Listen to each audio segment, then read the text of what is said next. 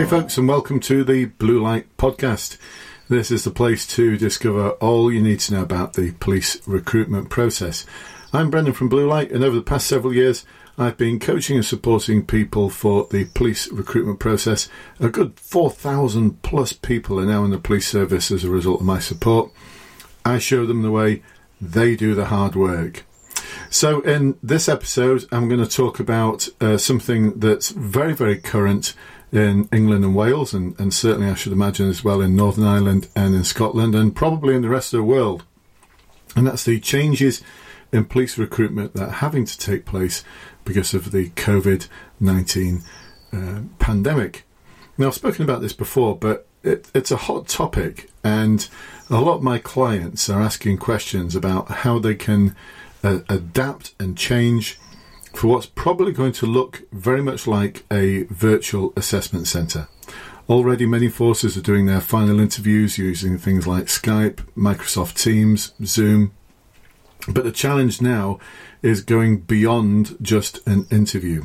Because certainly in England and Wales, the recruitment process is also involved an assessment centre, which has involved written exercises, observational exercises, a collaborative exercise where you work with another candidate, and the two key parts an interview and role plays. So, those role plays uh, were traditionally set in a uh, shopping centre, uh, in a mythical shopping centre, where they put you in the role of a customer services officer at a shopping centre, the Westshire Shopping Centre, and, and this was the uh, basis of the uh, the, the, the biggest marks that went into the search assessment centre. Uh, many would say it's completely ridiculous that we are assessing our future police officers based on their ability to be a customer services officer at a shopping centre that doesn't exist, with role players that show no signs of emotion and have got about 20 lines and they can't move from those lines at all. Now, the Day One Assessment Centre, which was the new pilot assessment centre being trialled by the Met Police over the past year or so, that had two role plays in it. Those two role plays were where you were taking on the part of a police officer.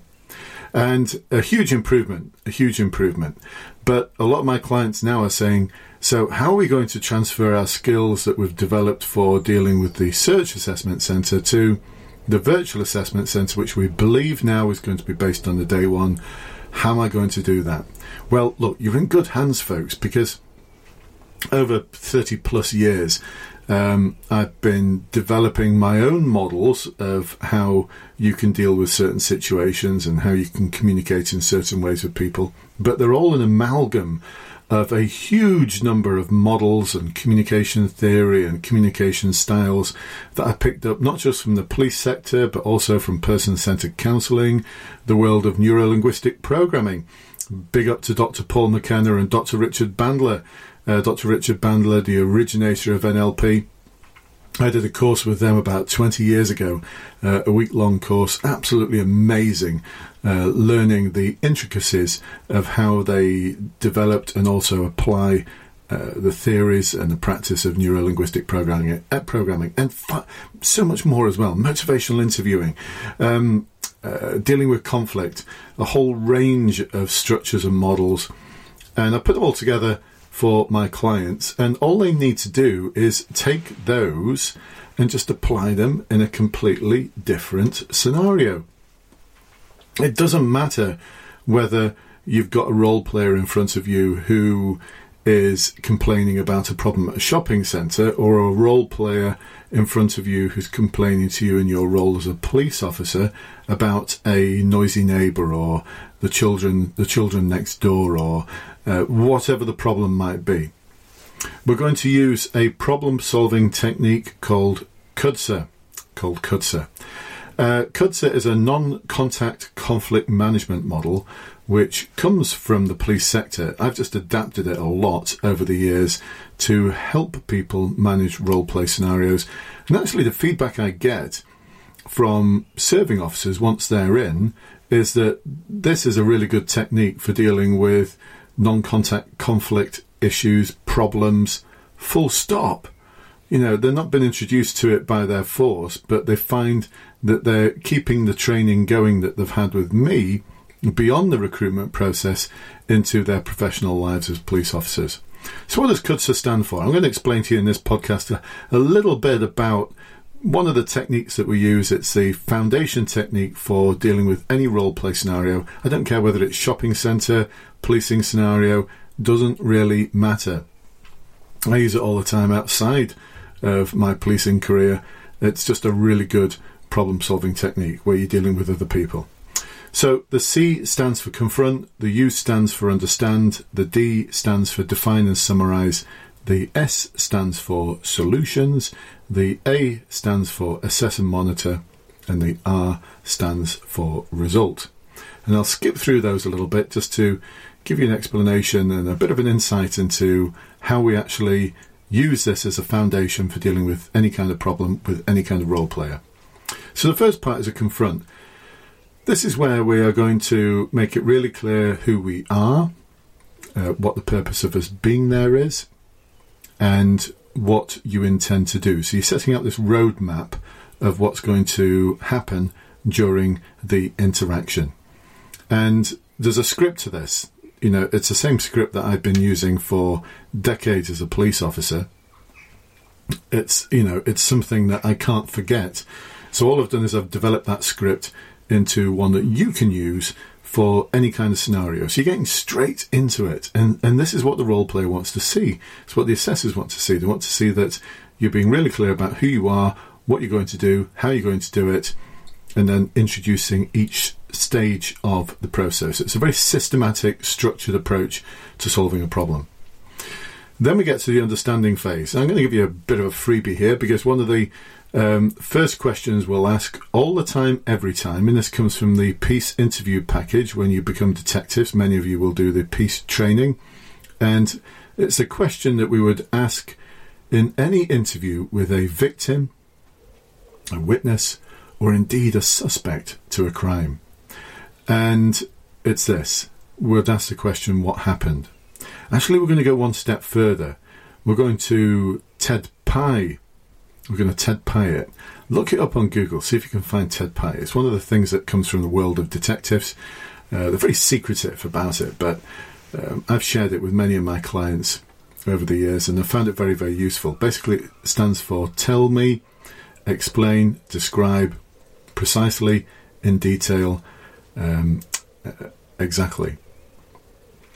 So, what we're going to do is we're going to, you can interchange those and we're going to take what happened because what happened is a bit bland. And so we're going to change that and we're going to say, please, can you explain to me exactly what happened when? And you're going to put a parameter on it. So that's your very first question. And what you'll get off the role player then is what we call in the detective training free recall. Now, free recall with a witness or a victim or a suspect could last for 15 minutes, where they'll just regurgitate everything that's happened in no particular order. It'll be all over the place. It'll be chaotic. But whilst they're talking to you about what happened, they'll be identifying little topics that you want to explore later on. So you'll be making little records of the topics that they're telling you about. But it's not going to be that difficult because this is just a role play to get into the police.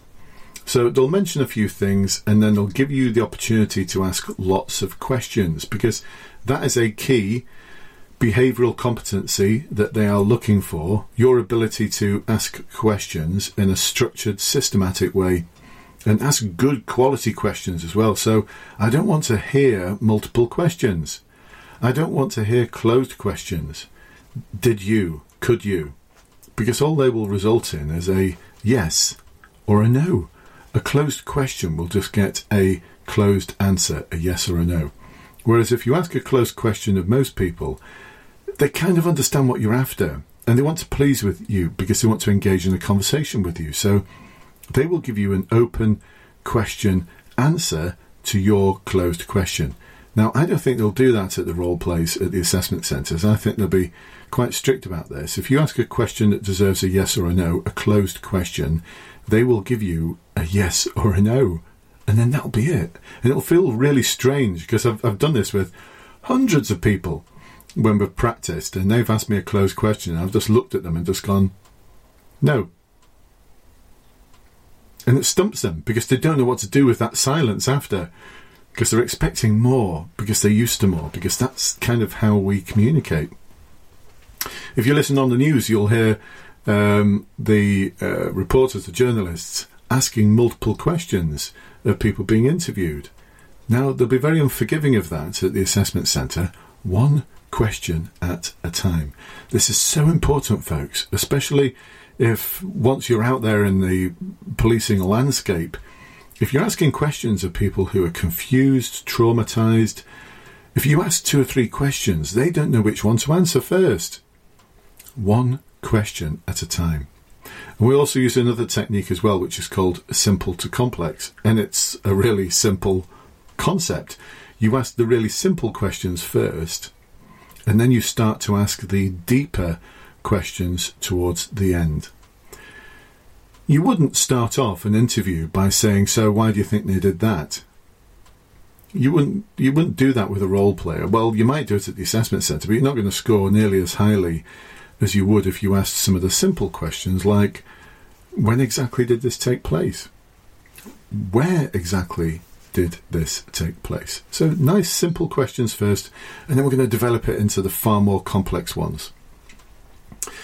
Um, there's a lot more to it, though. You know, uh, on my courses, I provide, oh my goodness, uh, 20, 30 minutes, 40 minutes, huge blocks of modules on just asking questions. Because, as well as simple to complex, we also look at ways to probe vague statements, we look at active listening. So, demonstrating to the assessor that you are actually listening to the role player and everything they're saying, and there's a technique to do that as well. And we're also going to demonstrate that we have empathy for the situation that the role player is in. We're going to check in with their feelings. And this is the first stage of what I call the five levels of feelings. Now, Google that. You won't find it anywhere. It's just something I've developed over the years. I've taken bits of motivational interviewing theory, bits of neuro linguistic programming, um, and bits of debriefing technique that I picked up when I looked at things like uh, Kolb's experiential learning cycle. See, I'm full of models and structures, but you don't need to worry about all of that. All you need to know is that there's five levels of feelings which you can introduce into any role play. Uh, the first one, in the understanding phase, where is where you'll ask the question, so how's all of this made you feel? Actually, you're not going to ask it like that because if you ask it like that, it's a little bit um, dull, isn't it? You know, how did all of this make you feel? It's a bit dull. So we're going to ask the question in a completely different way. We're going to ask the question, um, so this must be incredibly traumatic for you. I can't even begin to understand how all of this has impacted on you. So, how's this situation made you feel? See, it's different, isn't it? As opposed to just, so how's this made you feel? we're, we're going to really demonstrate that we fully empathise with the individual that we're speaking to. So, we're going to wrap up the understanding phase by asking questions about their, their views of how they want this issue dealing with. And that's just really good practice in policing anyway. Always seek the views of the victim or the witness and to find out, you know, how would you like me to deal with this on your behalf? And there's ways of asking that as well. So you see, asking questions, the understanding phase, is far more complicated than you initially may have thought. It's the bulk of the CUDSA. It's the bulky part of CUDSA.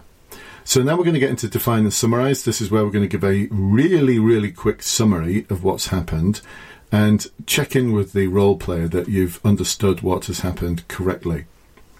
Um, and it's also the time to mention any policies or guidance that you may have or uh, any offences if you are dealing with any offences. But I don't think they're going to go that far actually because they are not going to put you in a situation where you've got to have knowledge of police powers, but they may give you some kind of guidance, some local guidance, some local policy on how you deal with certain types of situations, what your division or borough would expect.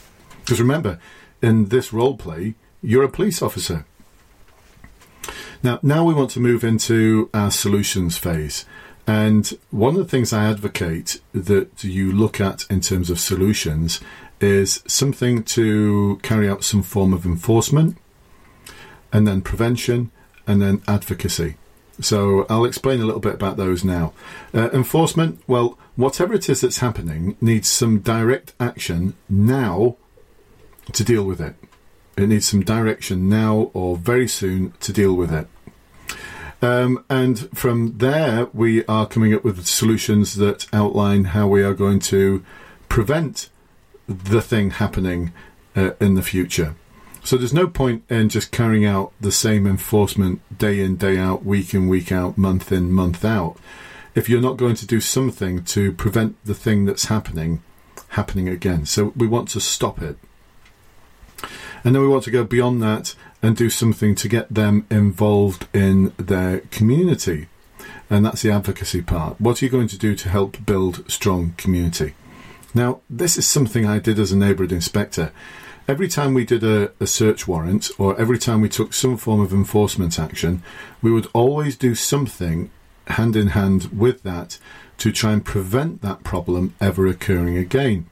Because it just struck me as completely insane to keep doing enforcement, keep doing enforcement, keep doing enforcement, and expect the problem that you're trying to enforce um, uh, out of the community to go away. And you'll hear lots of senior officers and police officers talk about this that the complex social problems that we're faced with today, you can't arrest yourself out of them. You need to do something to prevent them happening. And there's a whole field of research that's come up um, around this called uh, early intervention. So, the early intervention part is uh, seeing what you can do to prevent that problem occurring in the first place. And that will need you to identify the causes of the problem. Um, and for the wicked, complex social problems, and I'll talk about wicked problems in policing another time, uh, to get to the causes of the causes. What are you going to do to get to the causes of the causes of the problem? Uh, really looking deeply into the issue, pulling it apart from all sorts of different directions to really understand what's going on. The adv- advocacy part, we're going to look for some solutions about how we can get those individuals, the individual, the role player we're dealing with, involved in community and finding solutions to that problem um, from a community perspective. Now, I'll do some um, podcasts about that in the future because it's far deeper uh, than we've got time to explain now. And I'll give you some case studies as well so you can kind of hang your hat on something. So it's not just this uh, abstract idea. But EPA, Enforcement Prevention Advocacy, that's something you won't find on Google neither because it's something I developed in my role as a neighbourhood inspector. Um, one of the things I talk about with my clients is uh, the five golden solutions. So, five golden solutions which I used um, so much uh, as a neighbourhood inspector to one, enforce, prevent, and the advocacy side. And you can apply them to just about any kind of problem. Uh, we've taken those from the world of the uh, neighbourhood policing to the world of the Westshire Shopping Centre um, for the Search Assessment Centre, and now we're bringing them back into policing again for the virtual Day One Assessment Centre.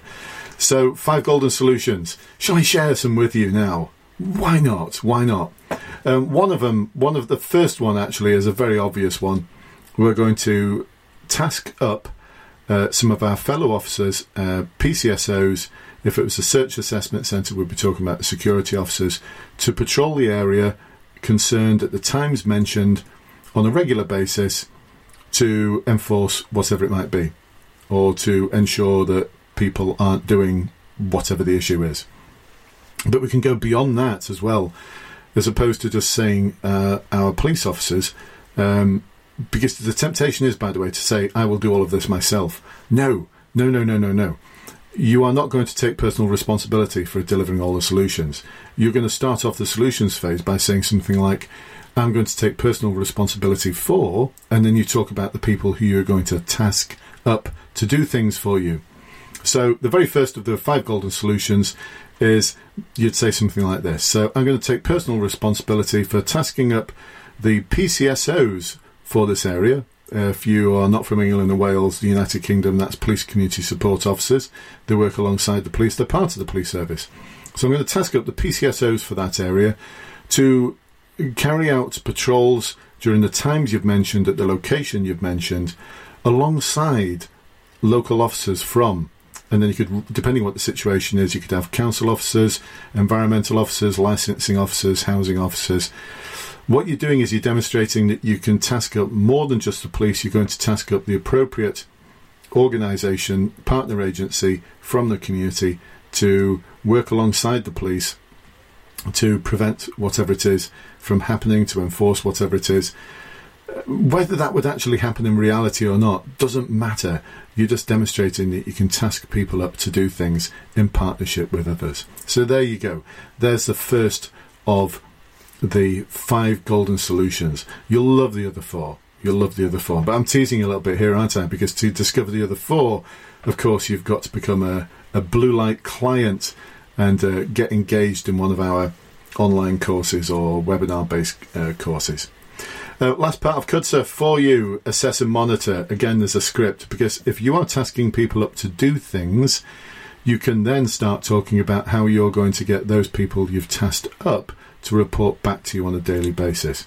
And there's a killer part of this where you're going to look to meet with the role player on a regular basis and you're going to seek feedback from them as to how they feel the police and partners have been dealing with this issue on their behalf.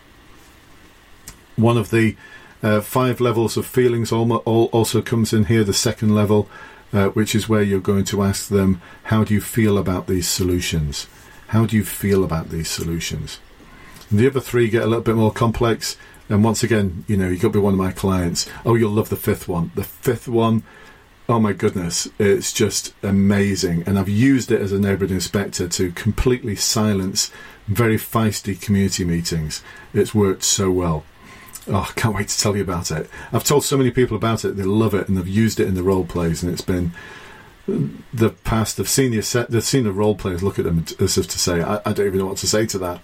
Um, it's a killer question. Uh, so the last part is the result. So what's the result going to be? And what is your vision for the result? What's it going to look and feel like in a month's time, in six months' time, or in four days' time, whatever it is, depending what the scenario is. So there you go, folks. A quick hop, skip, and jump through CUDSA. Uh, the uh, mo- it's an outstanding problem-solving methodology, and uh, one that you may want to adapt and use in your own personal life as well. I certainly use it when I've got a complaint or an issue uh, that I want to have addressed with a service provider or someone who I've bought something off. Uh, a great technique. So I hope you enjoyed that and got uh, a lot out of it. I could talk forever about these things. I just love this stuff and I love developing it as well. So things like the five golden solutions, the five levels of feelings, the questioning mantra which my clients walk around saying all the time so that so it's ingrained in their DNA. Um, I love to come up with things like this, ways to help you through your assessment centre. And these are ways also that are going to help you throughout your policing career because I'm just passing on 30 something years worth of experience um, and knowledge and understanding to you so that you can use it not just at the assessment centres and the recruitment process, but beyond that as well.